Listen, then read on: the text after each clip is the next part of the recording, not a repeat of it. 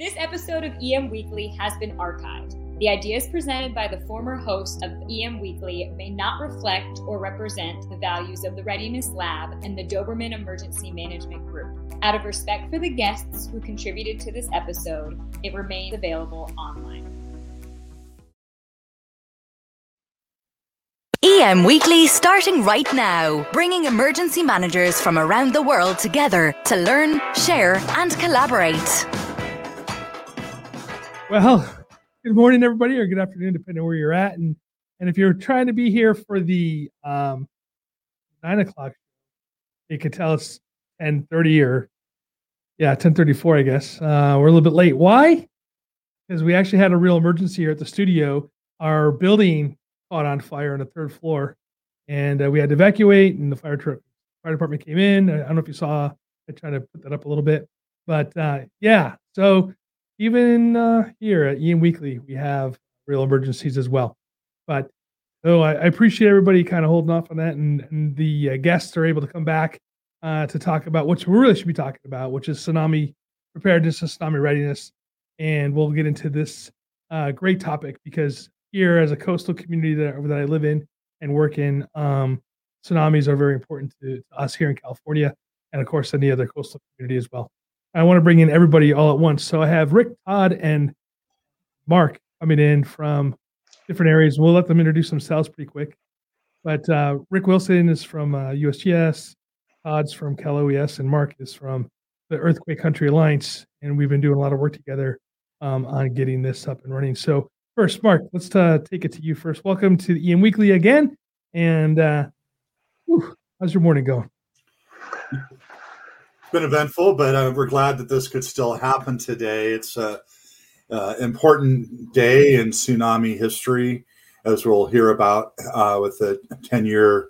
Um, it's been 10 years since the Tohoku, Japan earthquake um, in on March 11th, 2011, which also affected um, California. So a lot we can hear about about tsunamis in general.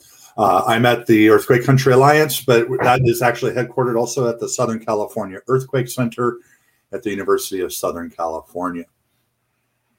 So, Todd, great name, by the way. So. Thanks, Todd. Yeah, it's great, great to be on there. Uh, we're we're glad to hear that you were safe after the uh, fire today, and that I thought we might get bumped for um, some fire personnel that were we're at the uh, we're at the station there. So glad you're still willing to talk about tsunamis because as Mark mentioned, today is a sig- significant day. I'm in tsunami history. Um, I work for the California Office of Emergency Services in the earthquake and tsunami program. I happen to be um, located in Eureka on the north coast of California, and uh, staff from my group were spread throughout California in our tsunami prone areas. Absolutely. And Rick, welcome to the show. Oh, thank you. Uh, yeah, I'm Rick Wilson. I'm with the California Geological Survey, and uh, in I'm the tsunami manager there. Uh, we are responsible for the hundred and uh, or 1,100 mile long coastline that we have, and making sure that we understand the, the hazards correctly and work closely with Todd and others at Cal OES to uh, prepare for the next tsunami. But uh, as everybody's mentioned, this is this is a critical day, and it's a, it's a good day to remember what happened 10 years ago, as well as what we've done since then to try to improve things. Absolutely. So let me frame this a little bit here on, on the tsunamis, specifically, you know, here in the experience that we've had in California. And I want to talk about two, two different tsunamis uh, that kind of impacted us.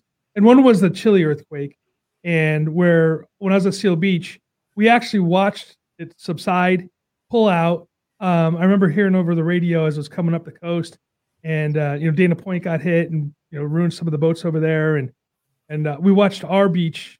Kind of was kind of interesting, and it looked like a washer machine coming when it coming back in. It was like the very tumultuous water, just looked like a like a like a like a set of washer machine going going around. So uh, that was our first.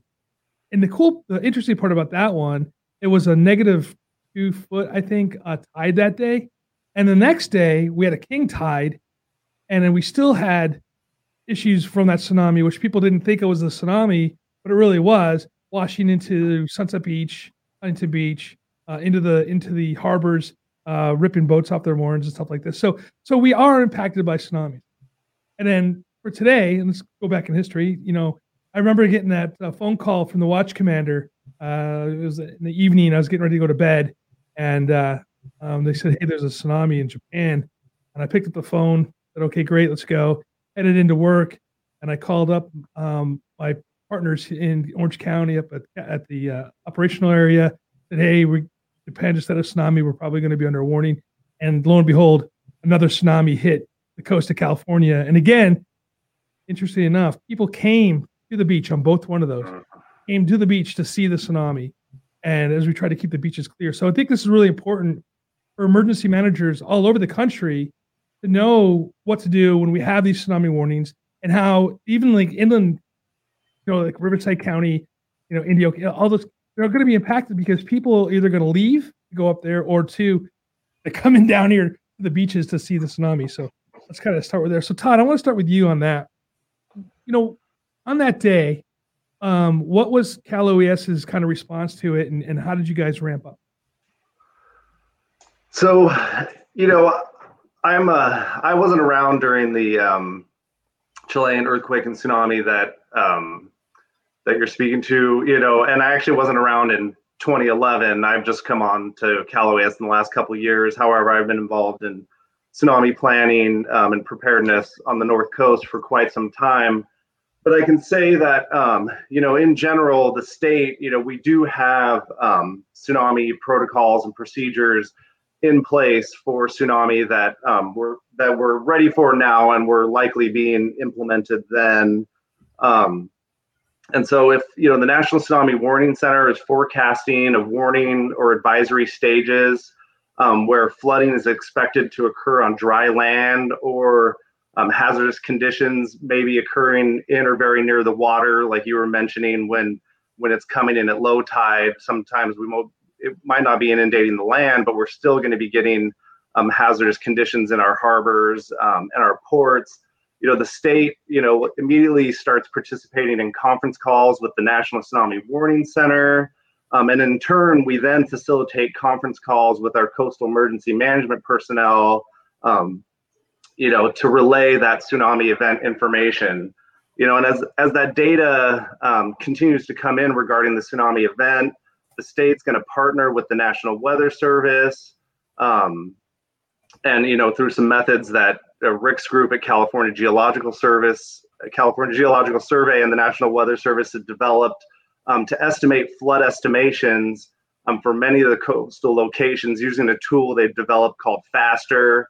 And that faster data, um, faster calculation includes data about the forecast tsunami wave height, um, the tsunami arrival time, and they use that to estimate the inundation for those coastal areas based on tidal and storm conditions. Like you mentioned, the king the king tide that day; those things come into play, um, and other site-specific conditions that can estimate the uh, time of the tsunami arrival. And then we're using that information and relaying that to our coastal emergency management partners, such as yourselves that were on duty that day, um, to to distribute the suggested minimum evacuations um, based on this information, and then we will, um, and then the the local emergency management will start to coordinate where they need to, you know, block off roads, where they need to knock on doors, um, and those are the kind of method processes we have in place. Awesome. Awesome. And, and, and really important us that are on the community to be to be talking to our state partners as well, um, and, and, working together with them. So, Rick, you know, coming from from your view, and, and I know that you went to Japan, and I, I want to kind of get a little bit more about that.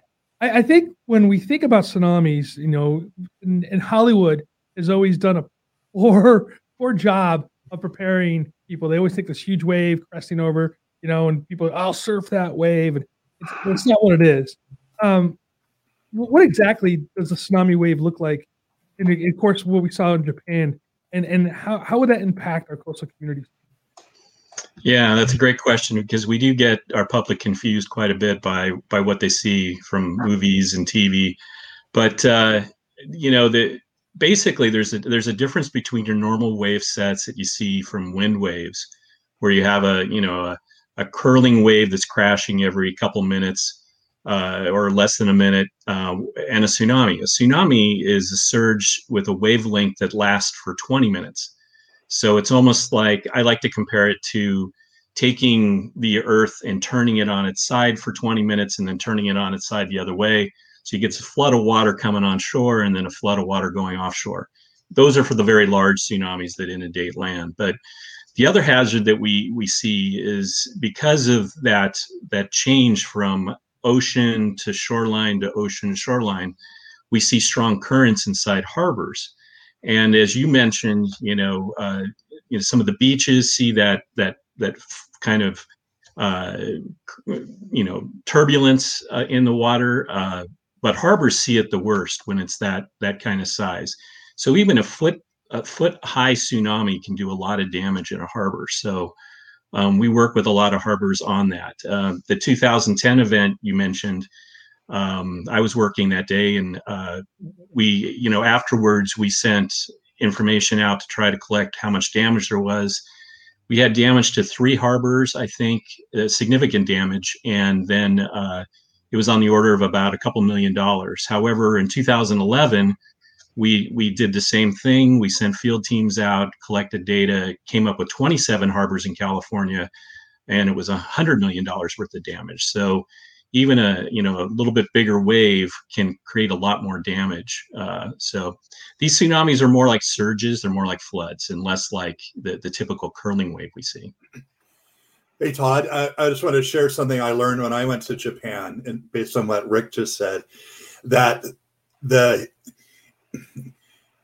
the mythology or the the the way that they um, people in, in Japan, you know, many years ago, a thousand years ago or so, thought about tsunamis is, is exactly that tipping of the earth that Rick had mentioned. In fact, what I learned is they would go to a sacred place inland and do some sort of ritual there in order to get the earth to tip back and then they would come back and the water would have gone out again. So it was but they had that notion of the earth tipping uh, for those types of events which was apparently similar what i then also heard to um, a pacific northwest native um, beliefs too. So it's and, and that tipping is really in a sense what is happening of sorts with the ocean floor rising up in an earthquake pushing the water in and then the water um, then just going back out. But that it's not really tipping back. It's just that the water is flowing back out to sea.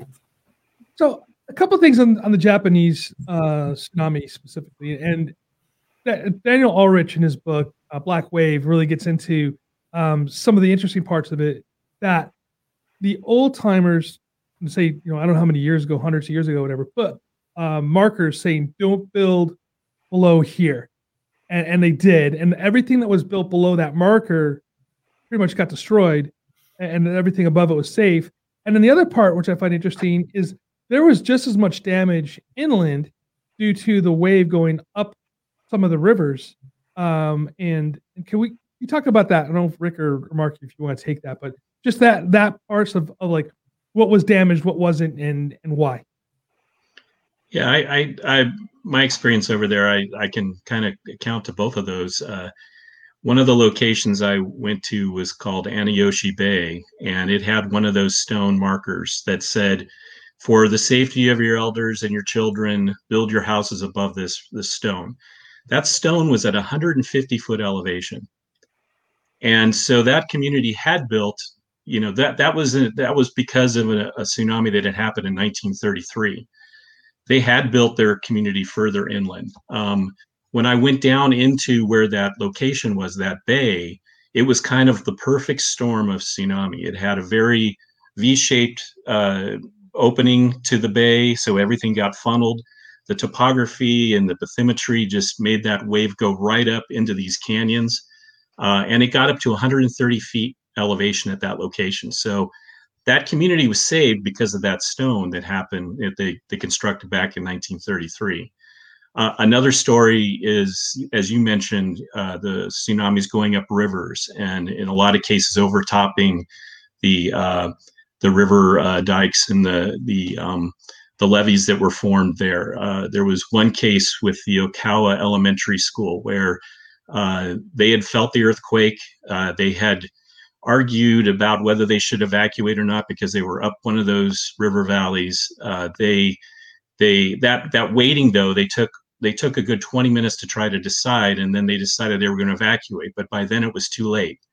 And only a handful of people survived at that elementary school. So there were seven, 74 children that were killed and, and a dozen teachers who also were killed. So that that kind of situation is you know if if we get the information out the, the work of emergency managers and, and schools and and others if we get that message out that these are dangerous uh, locations and they're identified on hazard maps for a reason then you know you need to have a plan. You need to implement it quickly especially in these local events. We're going to take a quick break. When we come back mark i want to talk to you about tsunami preparedness and what you guys are doing at The Outer Limits Supply Company was founded on the idea of providing high quality first aid kits. Their goal is to supply the life saving equipment you'll need to mitigate the majority of injuries often seen during austere times. From minor injury on an outdoor adventure with your family to your team responding to a major traumatic event, Outer Limits Supply has the kits to manage most situations, providing practical, user friendly first aid kits that anyone can use. Enter EM Weekly, all capitals, at checkout and save 20% off your total purchase. Go to www.outerlimitsupply.com today. That's outerlimitsupply.com. Have you ever wanted to work in a flying ICU? LifeSave is currently hiring flight nurses and medics to join our air medical team. Check out our amazing salary and benefits packages. Visit airmethods.com/careers and apply today. Power outages can happen at any time. Is your community prepared? The Power Up solar power charging trailer can be used to address the power for your community.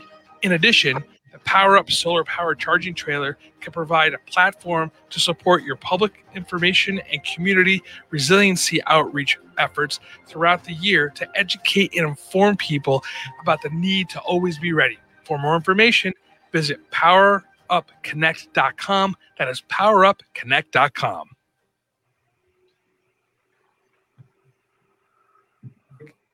Oh, there we go. There we welcome back for that quick break, and uh, thank you for listening to our sponsors. Because without them, we could not bring you this quality content. And uh, just let you know, um, the people that are hiring for for nurses and EMTs right now and paramedics, uh, that right there, I think it's a it's a great opportunity for you guys. So uh, it's a PSA that we're putting out for them. So uh, please uh, check them out if you guys are looking. Um, Robert Whitman, he puts on there. He says you mentioned that. Um, maybe they mention this later. Says uh, the state of Oregon now has a shake alert available to the public. And he says it's very exciting. And then, you know, going back with shake alert and what we're doing here in California and with the ECA um, across the country, um, what are we doing specifically for training people for what to do during these earthquakes and what to do during the tsunamis and, and what resources are out there for people that are looking for training?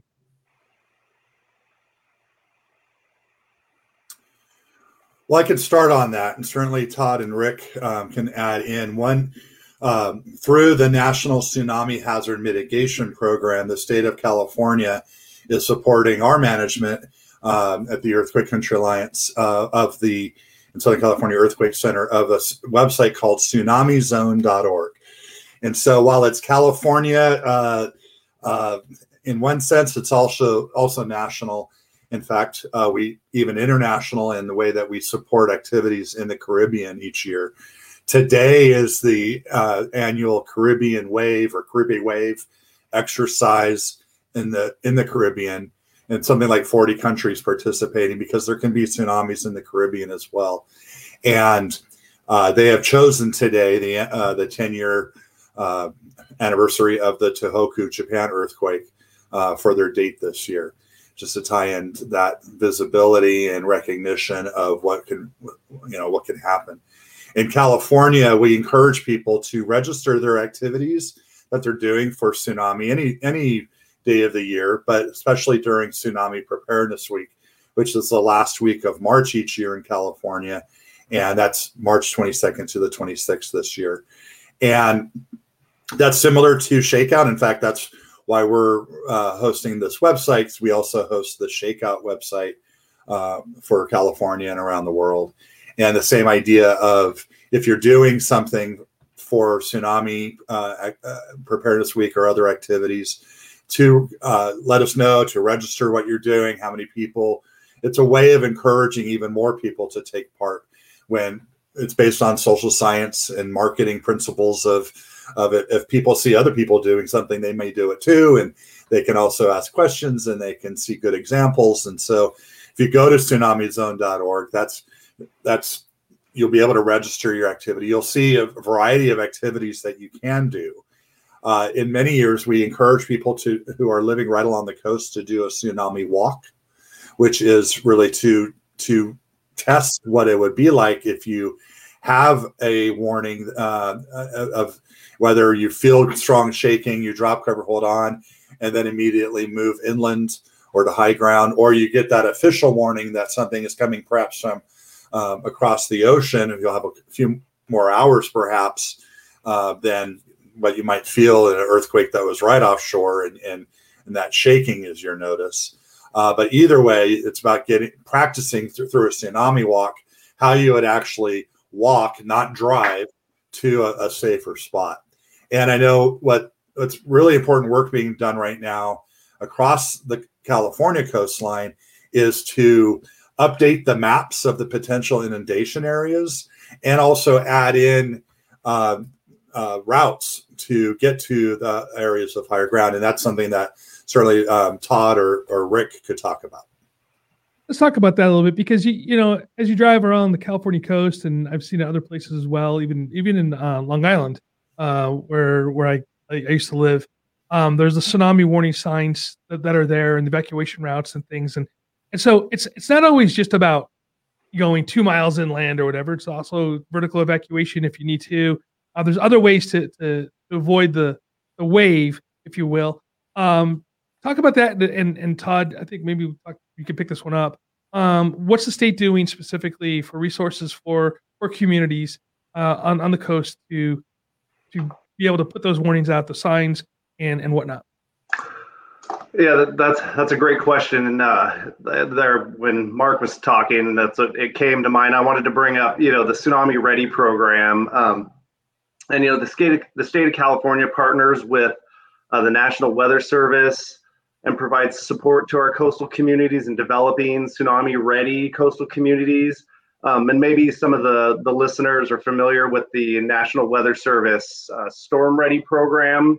And Tsunami Ready is sim- similar to the um, Storm Ready program, where uh, the National Weather Service recognizes communities who have voluntarily met criteria to um, improve public safety before, during, and after potential tsunami events.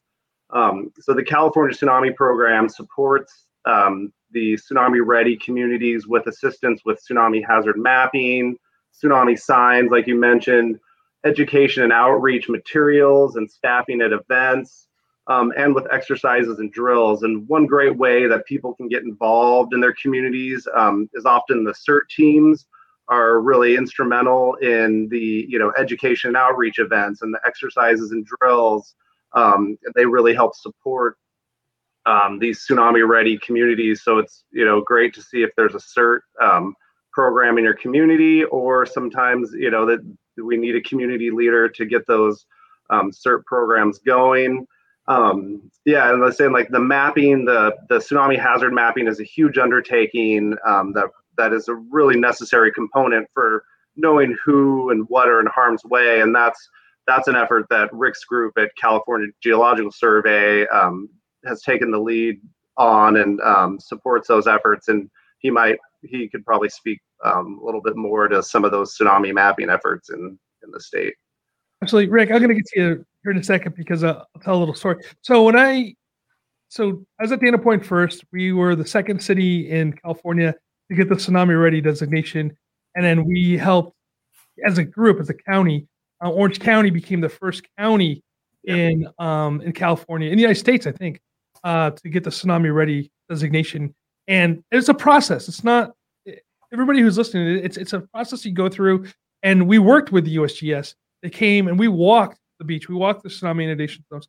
We did all this stuff. So so it's it's a lot of work. So Rick, talk about that process and and the mapping and you know the 30 meter mark and the 10 meter mark and all that kind of stuff that we went. Yeah. Uh, so for California, we we had uh, maps come out in 2009, which you know maybe I met you back then when we were looking at some of those maps down in Dana Point and and uh, down in Orange County. But uh, we're updating those maps now. Uh, the the as um, Mark brought up, the national program um, is actually have guidance on this that you should do this about every five to ten years. So we've learned a lot since the Tohoku event, uh, and we're really applying that now to our new maps. And so we actually have two new maps coming out today in Del Norte and uh, Mendocino County that are on our website, uh, tsunami.ca.gov. Uh, and so, uh, but we have we have maps for the entire state, uh, different vintages right now, but we're looking to update those maps. The whole process is to understand what sources there are that affect a certain location, whether they be local sources offshore or distant sh- sources uh, across the Pacific. Um, you know, for local sources in California, we have the Cascadia subduction zone, which is very similar to what type of event uh, can be created, what was created in Japan, magnitude nine and a very large wave for our north coast, uh, where we have Cape Mendocino and north up to British Columbia. So that that strongly affects Oregon and Washington also. Um, but then we also have these distant source tsunamis. Uh, in Alaska and the Aleutian Islands seem to impact not only the West Coast a lot, but also Hawaii. So uh, in the Pacific, those are the main ones that affect the U.S. Uh, coastlines. Are, are the Alaska and the and the Cascadia subduction zone. Understanding that source, uh, modeling the source. We have new models that we use um, higher resolution topography and bathymetry, you know, the land surface uh, that goes into the models is really important. And then ultimately having uh, going out in the field with emergency managers to make sure that we're capturing everything that they would like to see in these maps.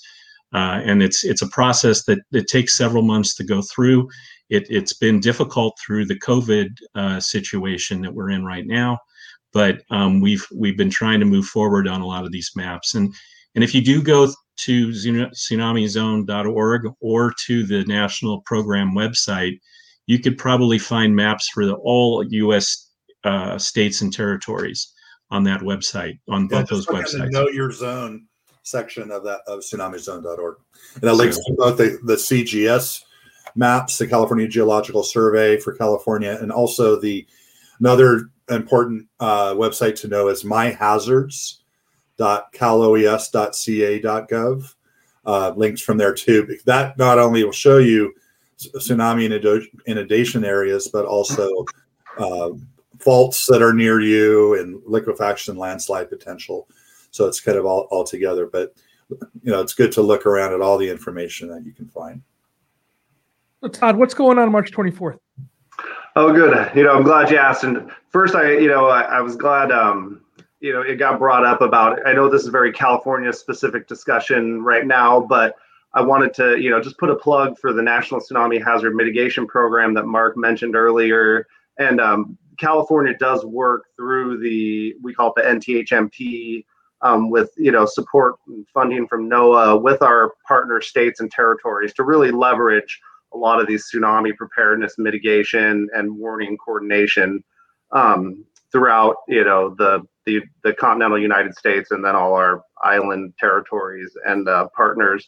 But yeah, getting out, coming up, you know, Tsunami Preparedness Week, we recognize in California, um, usually about the third week in March every year. And this year on March 24th, we've got a couple exercises going on um, on the north coast of California in Humboldt, Del Norte, and Mendocino County. The National Weather Service, um, we're partnered with them to initiate. It's a it's a live code test of the tsunami alert system, and that will actually activate sirens, NOAA radios if you have them set to to go off. Um, the local emergency management county office will be using uh, relaying the messages through some of the um, pro, you know alert providers that they have. Um, I think there may be some reverse 911. We won't there won't be the activation of WEA for that, but that's a annual test that goes on on the north coast up here where where the tsunami threat is really high from the local source Cascadia subduction event. and then also on the 24th, uh, statewide, we do a communications exercise with all of our coastal emergency management partners from San Diego to the uh, Oregon border, um, with in conjunction with Cal OES, um, CGS, um, and our National Weather Service partners and the National Tsunami Warning Center. Um, and so those, those are some activities that we we do annually to to you know practice you know practice our methods and make sure we're ready for the the next tsunami event. Absolutely. So Rick, last question for the day here for you. Why should somebody in Montana or South Dakota or North Dakota care about tsunami preparedness?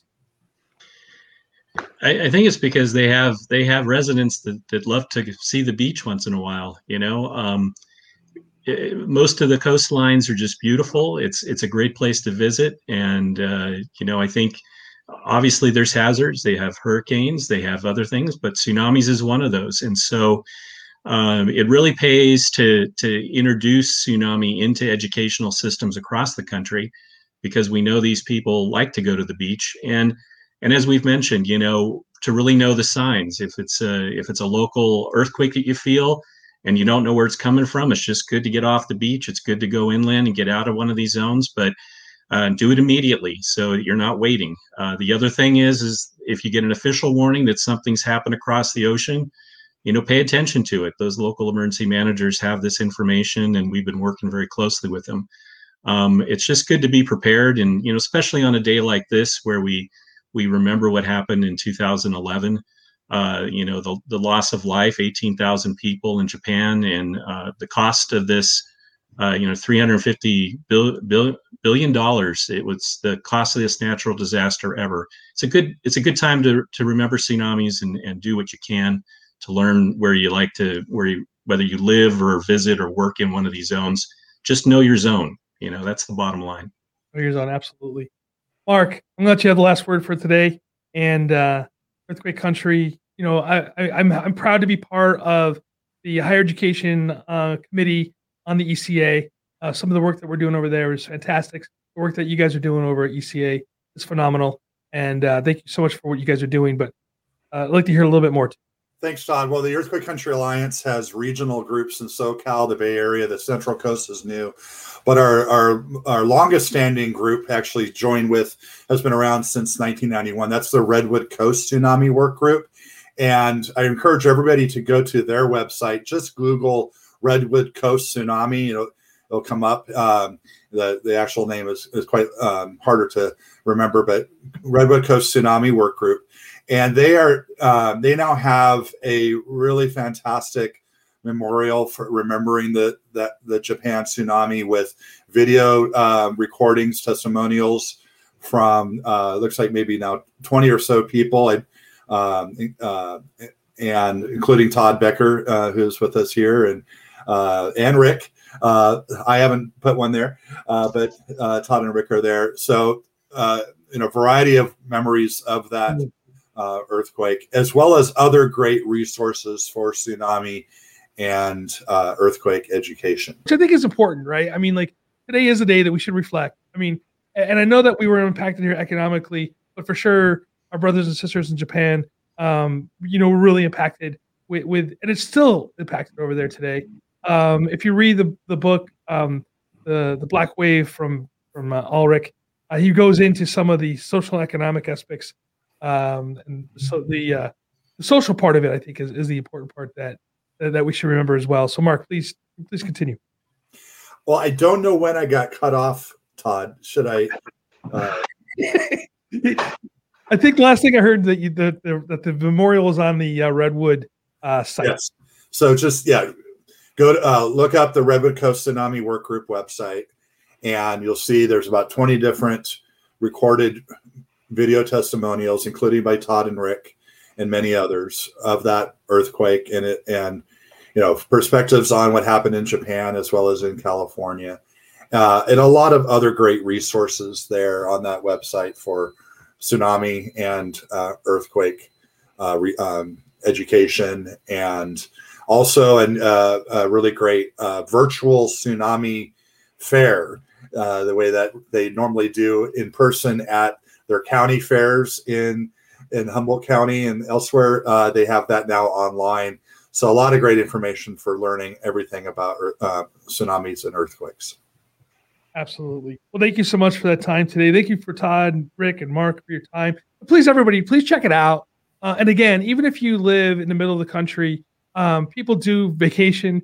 Um, uh, if you remember the story of the tsunami that happened in Indonesia, uh, specifically in Thailand, um, there was a, a young girl uh, from England uh, who took a class uh, and, in her, her school, they're teaching science class, and talking about tsunami. And she is accredited for saving people's lives because she recognized, I think she was 11 at the time, and she recognized uh, the tsunami warning signs, told everybody, and got them evacuated off the beach. And she's accredited for saving lives. So just because you are not living on the coast doesn't necessarily mean that you won't be impacted by tsunami. Thank you very much. Thank you for your time today. And everybody, please remember, listen to us on your favorite podcast player and subscribe. Give us some uh, a rating if you would. I'd love to have five stars. And follow us on Facebook, YouTube, LinkedIn, and we'll see you next time. Until then, stay safe, stay hydrated.